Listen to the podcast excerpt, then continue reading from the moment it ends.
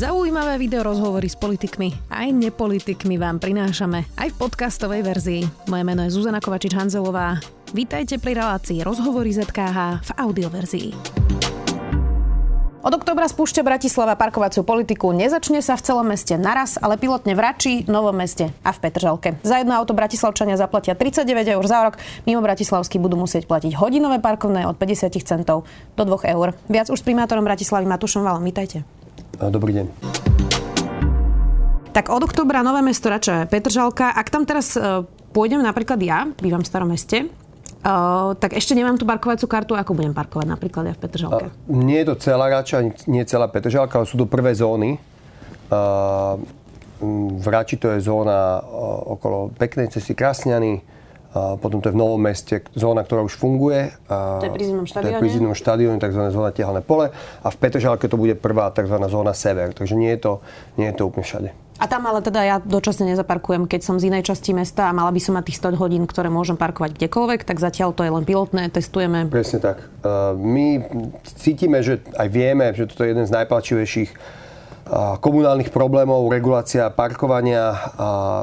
Veľa na to ľudí pripravujeme, komunikujeme, aj tak je to veľká zmena pre niektorých ľudí, verím, že k lepšiemu, ale aj tak zrazu tam, kde ľudia zaparkovali zadarmo a bez problémov, budú musieť mať nejakú kartu, budú musieť si dávať pozor na niektoré, niektoré hodiny, najmä ak nebývajú v tej, v tej regulovanej zóne.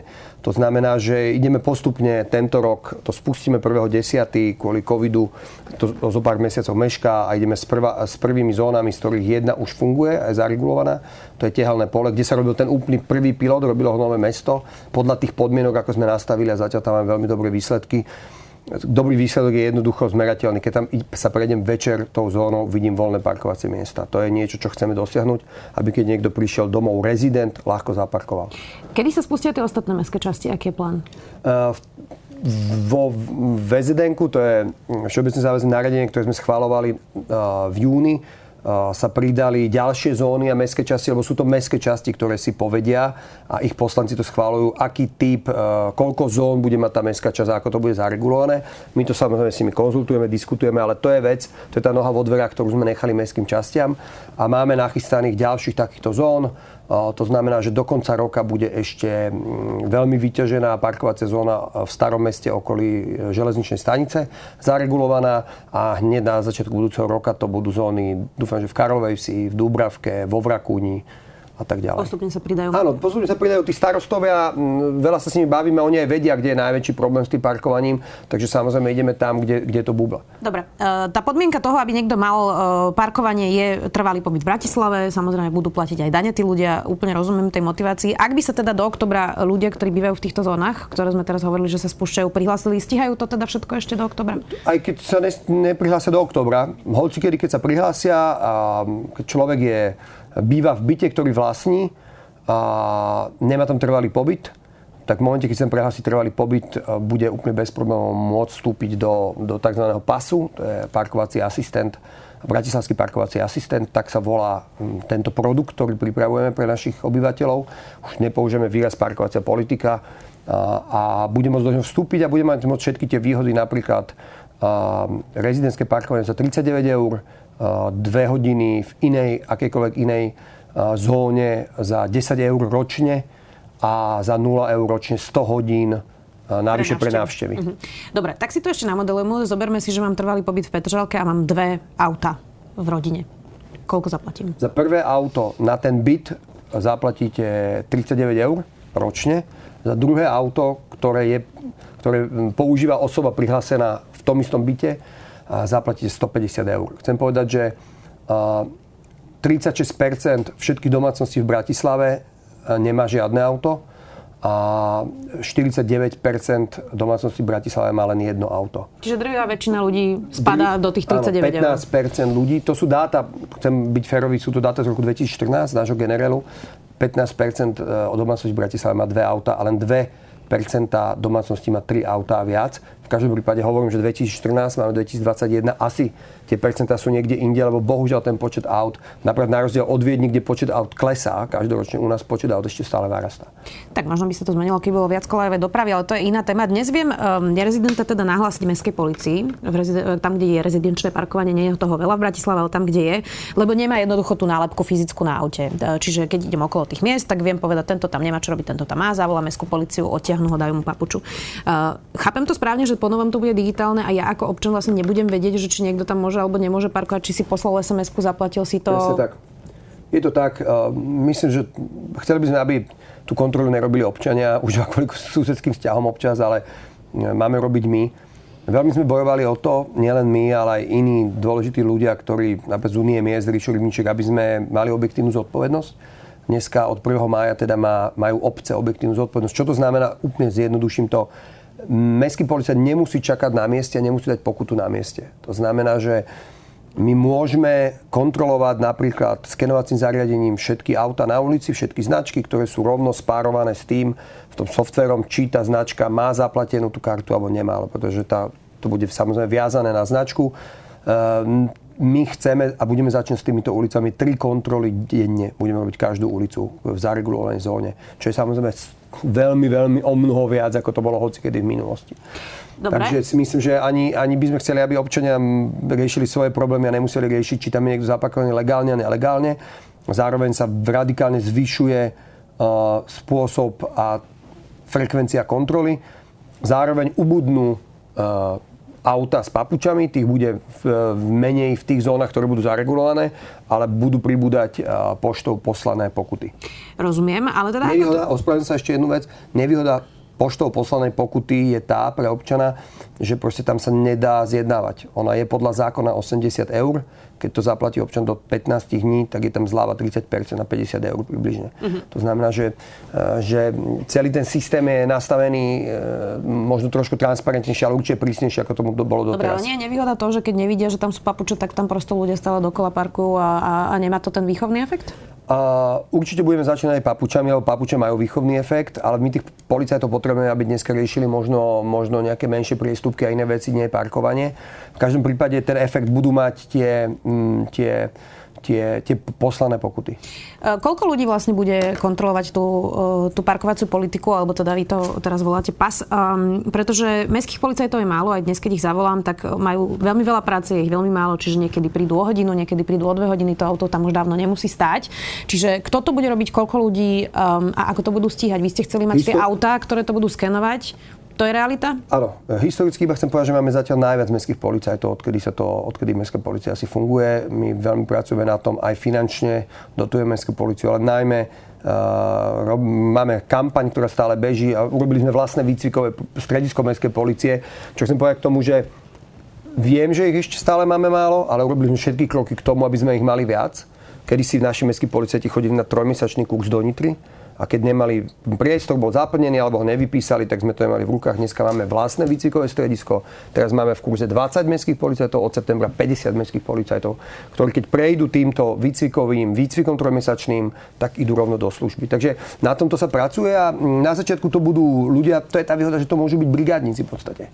To je tá, doteraz to parkovanie museli kontrolovať policajti, tak ako to je vo Viedni, to, vo Viedni to kontrolujú zamestnanci magistrátov alebo zamestnanci parkovacej spoločnosti. My máme založenú parkovacú spoločnosť, Bratislavskú parkovacú službu, ktorá funguje. My robíme odťahy. Dobre, čiže ľudia vo mestách budú chodiť a fotiť auta? Presne tak. Na začiatku a samozrejme máme už zakúpené auto, bavíme sa o softvéri, keď tých ulic bude viac a viac, tak to bude robiť, tak sa to budú, bude to robiť aut, rátame, že vo finále to bude sedem až osem aut.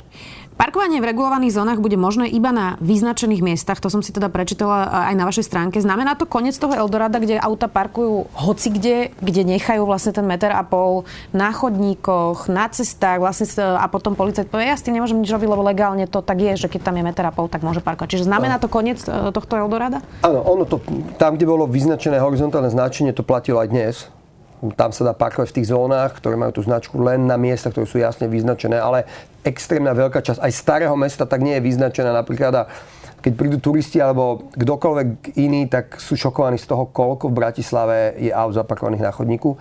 A chcem povedať jednu vec, že v tej parkovacej politike sa strašne ozývajú ľudia, ktorých sa to dotýka, ktorí sa boja o tom, že budú parkovať horšie. Ja pevne verím, že budú parkovať lepšie, preto to robíme. Ale my dbáme aj na tú druhú obrovskú časť obyvateľstva, ktorá s nami komunikuje, píše nám, možno nie je tak aktívna a hlučná. A sú to ľudia, ktorí proste chcú prejsť po chodníku bez toho, aby im tam vadilo auto, chcú prejsť kočíkom po chodníku, chcú možno, nemajú, nie sú radi, keď vidia auto zaparkované na tráve alebo na zelení. S vozíkom, samozrejme, ľudia s postihnutím. To je veľmi veľká časť obyvateľstva a keď sa, musíme si to priznať, v Bratislave chodníky sú zamorené autami. Je to tak? Bude to boleť? Bude to mňa boleť, politicky akokoľvek. Ale tí ľudia, ktorí nemajú, nie sú rezidenti, proste budú parkovať horšie ako tí, čo sú rezidenti. Môj najväčší cieľ je, aby keď príde človek z roboty, mohol zaparkovať svoje auto bez problémov. Neviem, či si pamätáte, asi si teda pamätáte, parkovanie na Židovskej ulici, to riešilo Staré mesto, najprv tam zrušili niekoľko parkovacích miest, potom starostka ustúpila a vrátila ich tam späť. Nedopadne tá parkovacia politika rovnako, že ten odpor ľudí bude taký veľký, že sa z toho potom vycúva a bude to nejaký paškvil? Tie parkovacie miesta tam nie sú vrátené späť, ona ich tam chcela vrátiť späť, ale my sme sa proti tomu postavili. Ja nechcem, aby sa na Židovskú ulicu vrátili parkovanie. Myslím, že sa tam urobil ten krok, že sa to stalo pešou zónou a má to dneska charakter pešej zóny. Ponúkame iné možnosti, ako vyriešiť parkovanie niektorých rezidentov. Pamätáte si tú diskusiu? Ona bola veľmi hlučná. Pamätáme. Predpokladám, že taká istá diskusia bude v niektorých mestských častiach aj teraz. Včera som bol na diskusii s občanmi, bol tam asi sto ľudí v Krásňanoch. To je zóna, ktorú ako jedna z tých najnovších spúšťame prvého desiateho A bola to veľmi ťažká diskusia. Myslím si, že aj ľudia sú menej agresívni, keď sa im vysvetľujú tie veci dopodrobná a s trpezlivosťou. A to sa včera udialo, ten začiatok bol nepríjemný, agresívny. Myslím, že na konci uh, niektorí sme nepresvedčili, ale minimálne tí ľudia vedia, že sme tam pripravení robiť chyby, ktoré sme urobili a tam sme urobili viacero chýb. Ľudia nám vysvetlili, že to kreslenie tých nových parkovacích miest nemá niekde logiku. Projektant, ktorý to robí od stola, uh, nevie nikdy uh, všetky tie finesy toho priestoru, ako to vedia obyvatelia. Takže napríklad po včerajšom stretnutí sme sa s týmom dohodli, že každú novú zónu, ktorú nakreslí projektant, on nakreslí tie nové parkovacie miesta v tej zóne a si s tými ľuďmi budeme konzultovať, dáme im šancu, aby to videli, aby to pripomienkovali predtým, ako to začneme malovať. Veľmi podstatné pri parkovaní a parkovacej politike sú parkovacie domy, bez týchto nepôjde. Ostatne všetky metropoly majú práve park and ride, to sú teda miesta, kde človek môže odložiť auto na okraji a potom ísť MHDčko vlastne do centra. Čiže v akom bode je práve parkovací dom kdekoľvek v Bratislave? Bol to veľký problém, nie sú na to pozemky v strede mesta, čiže ako sme na to? Dva základné, dve, dve základné veci presvedčia človeka, aby odstavil svoje auto pred mestom a išiel ďalej mestskou ochrannou dopravou. Prvá to je, že môže stať v zápche a my robíme na tom, aby, aby napríklad z Rači tá električka išla o mnoho rýchlejšie, takisto z Karlovky a máme buspruhy na, zo smeru od Vrakúňa a tak ďalej, takže dneska tá em há dé je rýchlejšia ako pred troma rokmi, som o to presvedčený. A druhá vec je, že musí platiť za parkovanie. Keďže u nás to parkovanie zadarmo, čo je anomália, že v Bratislave sa stále vo verejnom priestore parkuje zadarmo hocikdo, tak jedna z vecí, ktorá naštartuje u nás tie záchytné parkoviska, bude práve dobrá kvalitná em há dé. COVID nás... Dobre, ale najprv tie parkoviska musia byť, áno, čiže ko- kde budú? Oni, COVID nás v tomto zrazila na kolena a druhá vec sú, záchy, teda, sú tie záchytné parkoviska. Máme, my robíme parkovacie domy, to je jedna vec. V zónach, kde je najhoršie, máme vytipovaných desať lokalít, z toho prebiehajú teraz konzultácie s obyvateľmi, prebehli štyri prvé stretnutia s obyvateľmi na tému parkovací dom v ich vnútrobloku alebo na ich sídlisku. Tam t- tie odozvy sú veľmi dobré.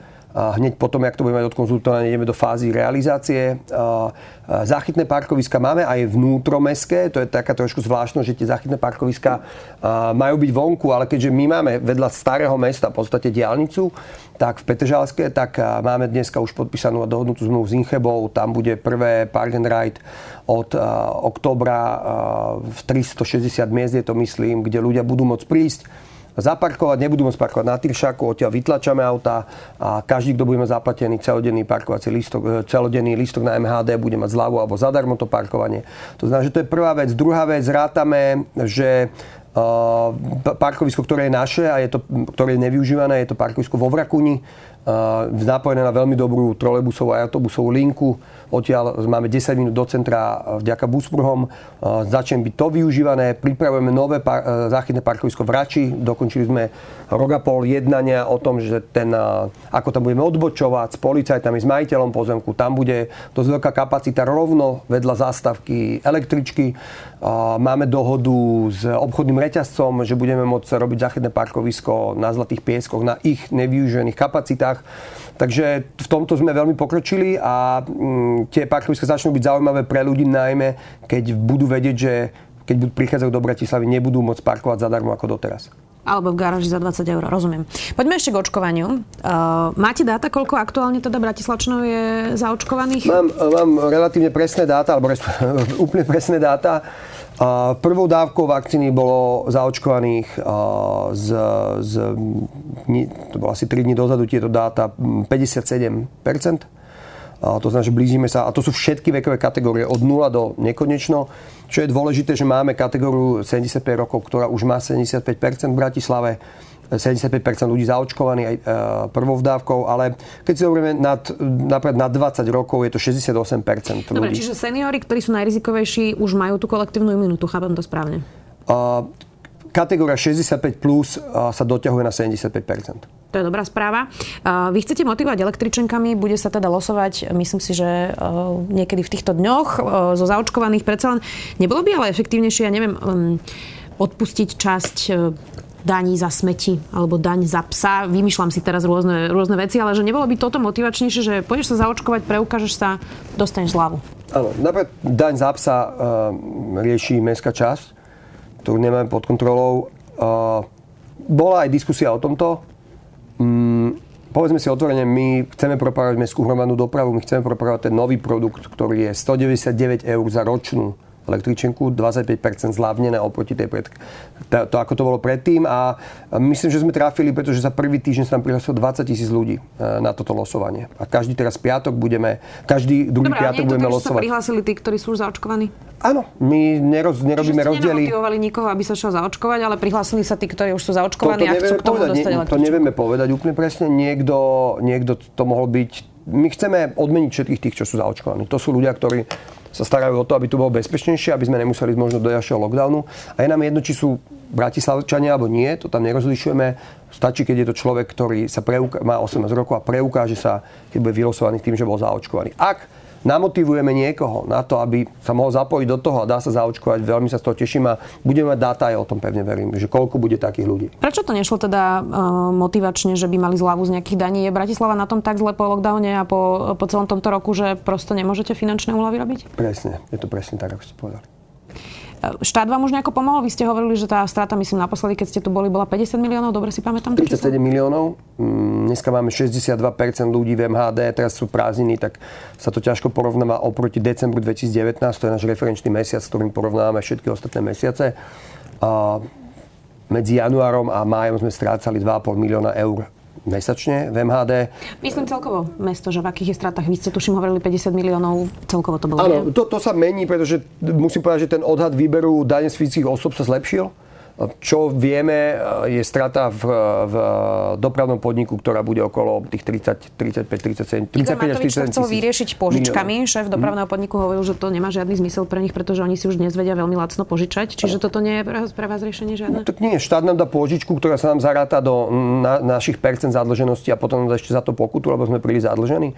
Jakože to nemá logiku. My vieme dneska od súkromnej firmy, súkromného bankového domu alebo sektorizovať požičku skoro veľmi podobnými úrokmi, veľmi minimálnymi, dali mi následne tie čísla, tie, tie rozdiely boli smiešné.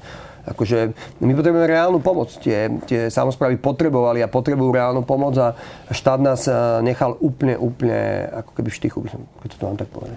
Ako sa pozeráte na to, že minister financií nechce pustiť peniaze ministrovi zdravotníctva na tú očkovaciu kampaň? To je niečo, čo by mohlo namotivovať ľudí. Nie je to len reklamný priestor, sú to vlastne vysvetľovania tých najzákladnejších hoaxov a celá nejaká stratégia toho, ako komunikovať očkovanie. Ako sa na to pozeráte? Myslím si, že to veľmi škodí. Škodí to nelen kvôli tomu faktu, že povedzme si otvorene, nemáme tu žiadnu serióznu očkovaciu kampaň, čo je úplný prúser. Sme najhoršie zaočkovaní na krajina v Európskej únii podľa dát, čo som čítal, alebo druhá najhoršie. je to ne, že hanba, je to, je to problém, pretože budú umierať ľudia, budú ľudia strácať job, budú sa zase zatvárať veci, keď dojde tretia vlna, ktorá tu dneska v podstate je. A nerozumiem tomu a myslím si, že ľudia sú z toho unavení. Ľudia majú svoje problémy, oni nechcú počúvať o tom, jak sa hádajú politici vo vysokej politike. Ich to nezaujíma, oni chcú riešenia. Tá komunálna politika je veľmi o tých riešeniach, že proste na ulici stretnete človeka, ktorý ste mu niečo slúbili a viete, že keď to nemáte urobené, tak sa bude pýtať, prečo ste to neurobili. To sa vo vysokej politike logicky stáva o mnoho menej. A, a pre mňa to je nejaká iracionálna vec. Hádky vo vláde škodia nálade v spoločnosti, škodia tomu, že nie sme zaočkovaní dostatočne a ja som z toho, by som povedal, taký smutný. Mal by sa COVID-automat zmeniť tak, že zaočkovaní ľudia by v prípade, že príde opäť nejaký lockdown a tretia vlna, mohli chodiť do služieb a Bratislava, ktorá má dobrú zaočkovanosť, ako ste hovorili tie dáta, tak najlepšiu na Slovensku zatiaľ zo všetkých okresov, tak by síce mala tiež možno lockdown, keď by bola čierna, ale tí zaočkovaní dvoma dávkami by mohli ísť aj do reštaurácie, mohli by chodiť do potravín a mohli by sa ďalej pohybovať? Presne tak, ja nijak nejdem kulpabilizovať alebo riešiť ľudí, ktorí sa nechcú zaočkovať. Mnoho z nich na to majú svoje dôvody. Ja chcem ale poďakovať tým a vyzvihnúť tých, ktorí sú zaočkovaní a urobili ten krok k ochrane seba a iných. A myslím, že tí by mali mať za to nejakú akoby odmenu. Ani nie, že odmenu. Tak oni sa rozhodli, že chcú sa chrániť, chcú chrániť iných a nech žijú normálny život. Ako keby ja chcem byť v reštaurácii s ľuďmi, ktorí viem, že ma nenakazia. Možno ja ako zaočkovaný človek to nepocítim, ale nakazím svoje dieťa. Hej. Ja chcem vedieť, že som v bezpečnom prostredí a na tom nie je nič čudné. Je mi veľmi ľúto, že politici zneužívajú túto tému na politické body, inak sa to nedá nazvať. Dôležité je povedať, že my sa budeme baviť s ministrom zdravotníctva a aj s pánom premiérom a budeme na ich prosiť a apelovať na nich, aby do COVID-automatu, do toho vzorca, ktorý vyratáva farbu daného okresu, bolo, bolo, bolo dané aj miera zaočkovanosti. A to nejde len o Bratislavu. Však to môže pôsobiť veľmi dobre aj v okresoch, kde majú malú mieru zaočkovanosti a možno to môže byť nejaká vec, kvôli ktorej sa ľudia dajú zaočkovať viac. Ak ľudia uvidia, že Bratislava so svojimi šesťdesiat percent zaočkovaní bude čierna, takisto jak Tvrdošín, uh,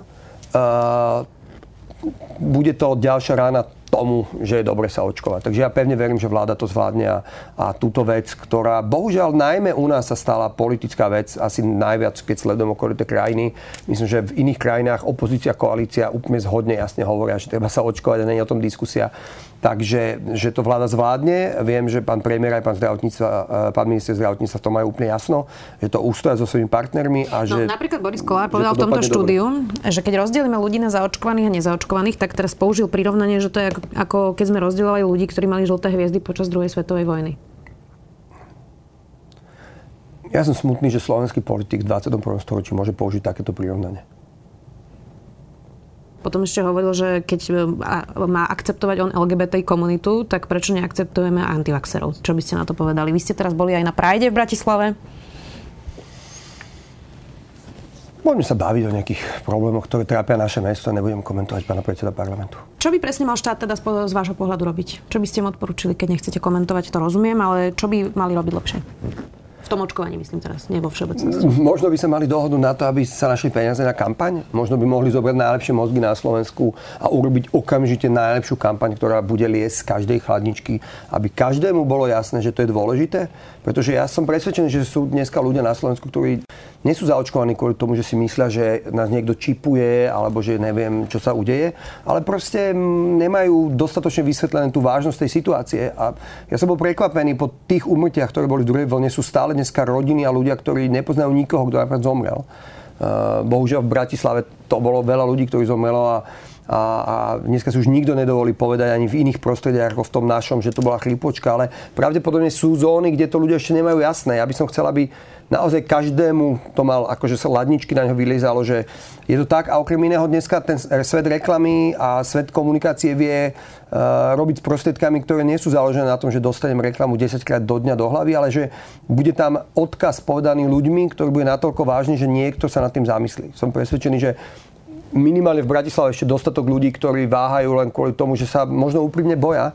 Možno to nemajú dostatočne vysvetlené, možno veria tomu, že veci nad tým sa málo zamýšľali a potrebujú nejaké ďalšie fakty. A ja pevne verím, že sú také na Slovensku. Takže to je prvá vec. A druhá vec, samozrejme nechcem radiť vláde. Ja si myslím, že pán premiér robí všetko, čo sa dá, akože na to maká. Ale druhá vec je tá, že proste musia sa aspoň chvíľku nehádať, aby ľudia mohli proste nemať to stále, stále len, akože, aby, aby tá politika nebol ten odpad, ten hnus, ako to je dneska, aby, aby, aby, aby to bola vec, ktorá má pomáhať ľuďom. To, si, to je môj názor. Vy ste v júni povedali, že v Bratislave sa zaočkovalo dvesto ľudí bez domova proti covidu. V Bratislave ich je ale niekoľko tisíc. Um, to nie je ani desať percent. Tak čo s tým? To sú ľudia zraniteľní, um, to, je, to je riziková skupina, čiže ako lepšie zaočkovať napríklad ľudí bez domova?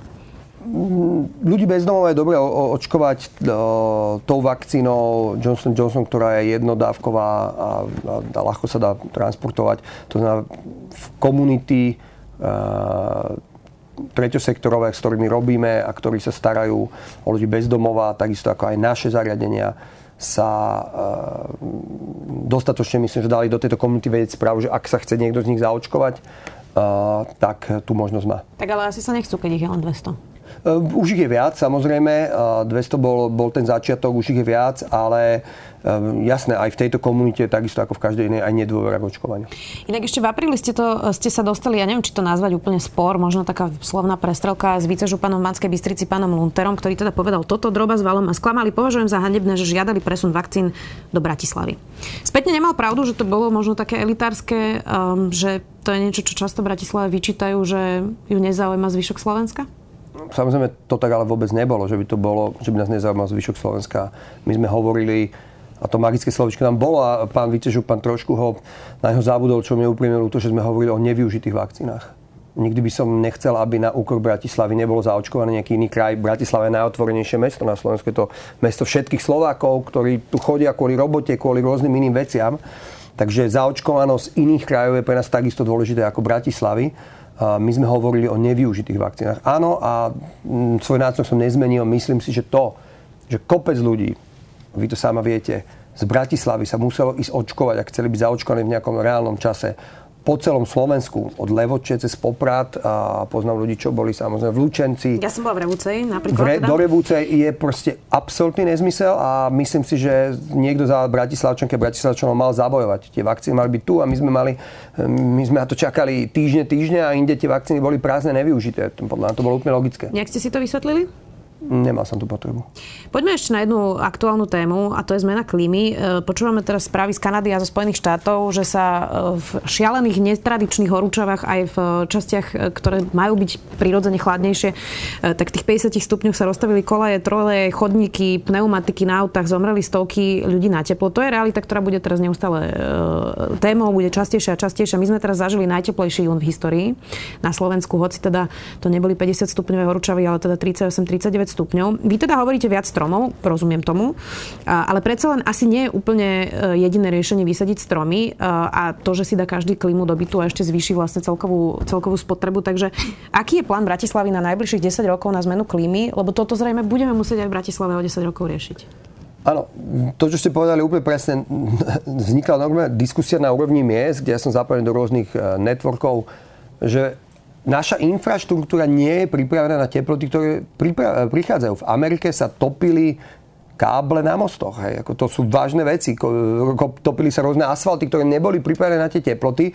A to už začína byť obrovský problém finančno akýkoľvek. Uh, samozrejme, že požiare, ktoré dneska zužujú aj Kanadu a aj, aj Spojené štáty, sú, sú zničujúce. Uh, Bratislava má dva základné dokumenty. Prvý je akčný plán adaptácia, adaptácia na nepriaznivé dôsledky zmeny klímy. Ten už máme, myslím, od dvetisícšestnásť. Keď si to dobre pamätám, ten rok. A to je súhrn, podľa mňa kvalitný plán, súhrn všetkých opatrení, ktoré má mesto pre, preniesť do svojich politík. Napríklad, keď hovorím politiky, že akým spôsobom chceme niektoré veci regulovať. Dneska, keď vydávame záväzné stanovisko, tak nás zaujímajú aj, máme to aj na to záväzné stanovisko, ide aj cez životné prostredie a posudzujeme, aké Uh, um, opatrenia má zdaná stavba alebo verejný priestor alebo čokoľvek, čo posudzujeme v rámci uh, prípravy na dôsledky zmeny klímy. A to je dôležitá vec. Uh, tam samozrejme sa bavíme o tom, či, akým spôsobom sa zachádza s dažďovou vodou, ako, akým spôsobom sa uchová dažďová voda v území. A všetky tieto veci, je toho veľa. A potom máme aj atlas klimatických zmien, ktorý je dokument, ktorý hovorí o tom, ako jednotlivé zóny v meste sú zasiahnuté klimatickou zmenou. To sú tie... pre vás preruším, lebo máme teda miesta napríklad v Bratislave, ktoré keď sú vedľa Sada Janka Krála, tak je tam o dvanásť stupňov, myslím si, že menej teplo ako v zónach, kde je strašne veľa betónu a žiadna zeleň. Tak rozumiem, že to, čo sa nové postaví. dvanásť stupňov. Ja, ja, myslím si, že dvanásť stupňov bol ten rozdiel. My, my, ja si myslím, že to bolo dva stupňa. Ale to je jedno, zistíme som to. Niekto z nás sa mýli. Dokonca aj staviť, ale dvanásť stupňov je dosť. Naozaj som ochotná okay. sa s vami staviť, že pri tuneli Sitina bol ten rozdiel dvanásť stupňov v tom istom okay, čase okay. oproti okay. tomu, čo bolo v centre mesta. Dobre. Uh, ale v pohode, nie je podstatné, koľko stupňov, proste teplejšie. Uh, tak teda, ja rozumiem, že keď sa stavajú nové, nové budovy, že už majú splňať nejaké štandardy, ale máme tu strašne veľa starých budov, uh, ktoré nemajú napríklad reflexné strechy, nemajú vlastne iné opatrenia, nezachytávame dažďovú vodu, čiže čo urobíme vlastne s tými miestami, ktoré už sú postavené logicky a potrebovali by nejaké opatrenia? Uh...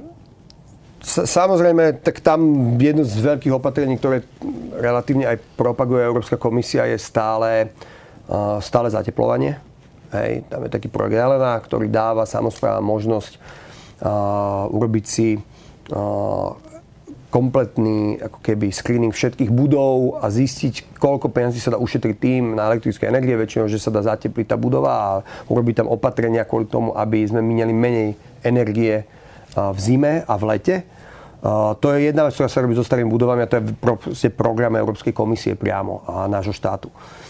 My, áno, je to pravda, staré budovy zároveň majú zlé okná, ktoré prepúšťajú veľa teploty a nemajú dostatočné izolačné veci, takže a ešte aj my dneska mesto plníme požiadavku našich zamestnancov a dávame niekde klímy, pretože sa nedá už vydržať vo vnútri. Hej. Takže to je, a to je presne proces, ktorým ideme oproti. Zhoršujeme vlastne klimatickú zmenu. A myslím si, že to čaro celej tej klimatické zmeny je v riešení všetkého nového a v riešení našich ulic a okolia Bratislavy. Dneska proste akokoľvek je sadenie stromov dlhodobo obrovský silný marketingový nástroj akéhokoľvek starostu alebo primátora. A po veľmi úprimnom a po veľmi úprimných analýzach toho, že či stromy pomáhajú našim mestám, alebo nie, jej výsledok je jednoznačný. Stro, stromy pomáhajú. Každý nový strom pomôže málo, ale stromy, fakt, to sú tri základné faktory. Prvý fakt je zadržiavanie vody. Tam vieme zadržať sedemdesiat percent vody v území. To znamená, nenastane to, že ako máme pomaly subtropické búrky, sú vyplavované naše kanalizačné potrubia, ktoré neboli nadizajnované za taký rýchly čas, na taký veľký objem vody. A okrem iného, vlhká vod, voda, keď ostane v území, to územie má väčšiu šancu produkovať kvalitnú zeleň. A druhá vec je to tieň. To sú presne tie ulice so stromami a bez stromov, kde tieň je úplným základnou vecou na to, aby sa tam ľudia zdržovali, cítili dobre a tam sú tie stupne, ktoré v kľude môžu ísť k tým, o ktorých ste hovorili. A, a ďalšia vec je to psychologická záležitosť. Čítal som zaujímavý prieskum, ja ho poviem veľmi rýchlosti, o tom, že si zobrali ľudí v podobnom veku, s podobnou chorobou zo všetkých nemocníc a porovna- v nejakom americkom meste veľkom a porovnali to, že kde sa nachádzajú na akých uliciach a zistili, že tie choroby rovnaké kategórie sociálne a vekové ľudí sú koncentrované na nejaké ulice a keď si pozriete ulice, zistili, že je hlavný rozdiel medzi nimi je, že na nich nie sú stromy.